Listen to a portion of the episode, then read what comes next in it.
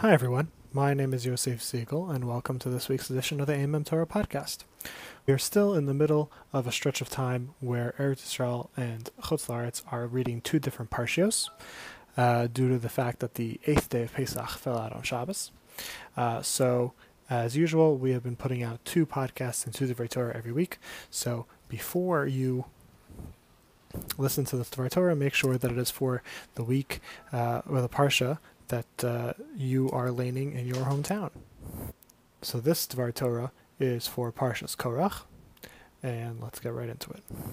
So everyone knows the story of Parshas Korach, where Korach, Moshe's cousin, uh, begins a rebellion against Moshe, um, based off of the fact that Moshe uh, had taken the leadership of Bnei Israel, and he had given uh, the Kahuna Gadola, at least in, in Korach's mind, Moshe had given the, the Kahuna Gadola and the Kahuna in general to his brother Aaron. And, and then he had appointed another one of his cousins as the Nasi for the family of Kahas. Now, it seems that Korach was willing to accept Moshe being the leader and Aaron being the Kohen, but that was the last straw that he had been passed over uh, to be the Nasi for Kahas. And he went back on everything. He went back on the kahuna of Aaron. He went back on the leadership of Moshe and claimed that the whole thing was illegitimate. And his complaint comes out like this in the Psukim. Um, so that's his actual that's his actual complaint. But if you look at but the way that it's brought in the Psukim, the way he presents his case to Moshe, is uh, is like this. And at first glance, the complaint seems legitimate. He says that you look at Bnei Israel, uh, everyone here is holy. Everyone here has experienced extreme holiness. Everyone is considered to be on a high level of kedusha, and yet only Aaron has access to the highest levels. Only Aaron is allowed to be the Kohen Gadol, and no one else is, and that doesn't seem fair. And Korach is basically saying that that Moshe and Aaron are keeping the nation down. They're they're you know putting them under their thumb and not allowing them full access to everything possible. And of course, if it was up to God, if we had been responding directly with God, He would have given us full access to everything. Now, Korach's assumption uh, was flawed. Uh, just because the entire nation is holy doesn't translate into that everyone is allowed to go into the Kodesh Kodashim. That's not how it works. And as we've explained in other years, um, in Parshas Korach, feel free to uh, go check out uh, the blog and the other um, podcasts uh, to find some examples. There are other reasons why Aaron was picked to be the uh, the Kohen and why that continued with his children.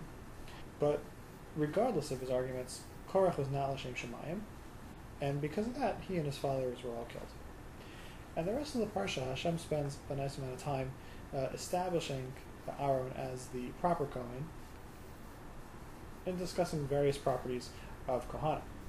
And the part that I want to focus on is uh, in Shishi, where Hashem reviews with Moshe some of the gifts that go to the Kohanim um, as uh, things which come to the Beis Hamikdash, and the Kohen takes part of it. Uh, for example, um, the trumos that come from everything, uh, the fields and the vineyards, uh, bikurim, the first fruits that you bring to the Beis Hamikdash, uh, firstborn animals go to the Kohen, etc., etc.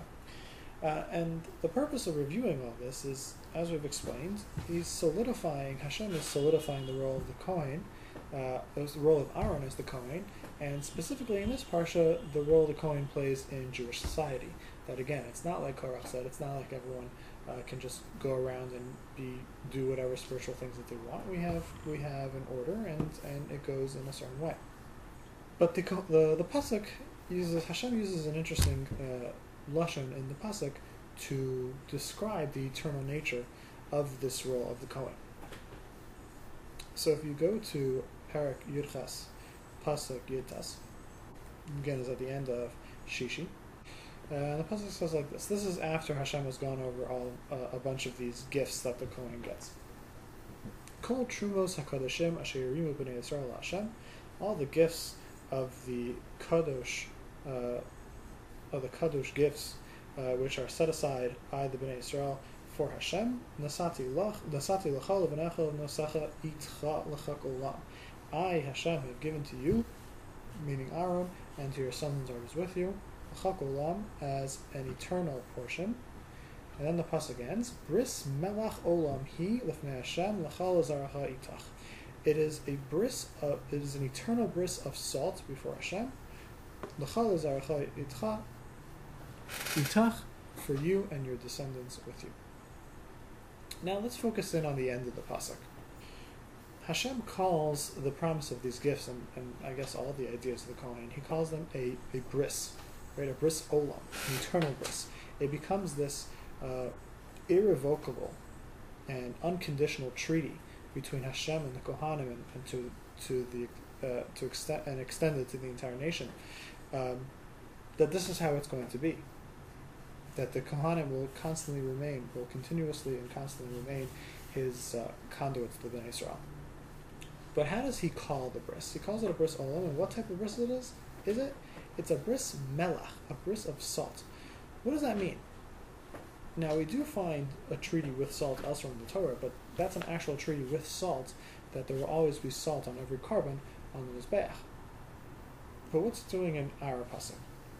So interestingly enough, really all of the Mepharshim that I saw all agree that this is not uh, supposed to be meant this is not supposed to be taken literally. It's not referring to actual salt. It's a mushal.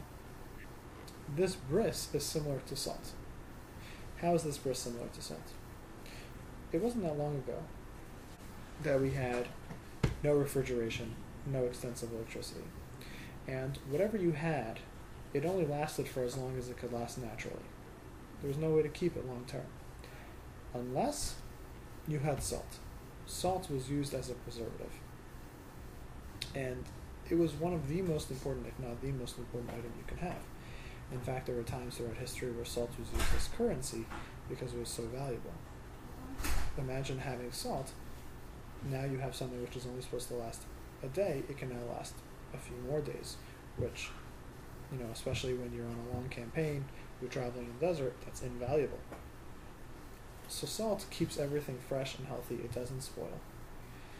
And Perhaps most importantly for our mushal purposes, salt sinks into whatever it is applied to. It becomes a part of that food and enhances it in a way that brings out and preserves the finest taste that it could be. And that's the relationship between Hashem and the Kohanim, and to the Jewish people. Korach was right to the extent that every Jew has direct access to Hashem if they choose to make use of it. No question in the world. Every Jew has access to Hashem. However, the direct conduit in this world, in the functions of this world, between man and God, is the Kohen. He becomes the salt between us and Hashem. He's the one who preserves the freshness, he keeps us healthy, and eventually brings out our greatest taste in order that our connection to Hashem should remains as strong as ever. Thank you very much, everyone, for listening. For any questions, comments, or to subscribe to the email newsletter, please email me at aimemtorah at gmail.com. That's A I M E M T O R A H at gmail.com.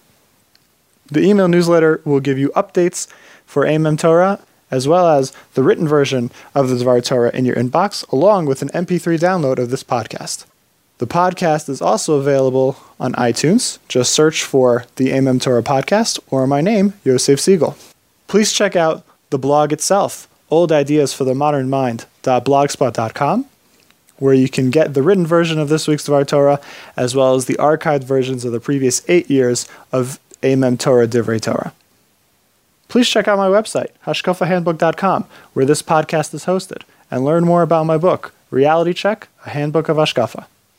And finally, please check us out on social media. We're on Facebook at facebook.com slash Torah and on Twitter Twitter handle at Aimem Torah. That's A I M E M T O R A H. Thank you very much, everyone, for listening, and have a great Shabbos.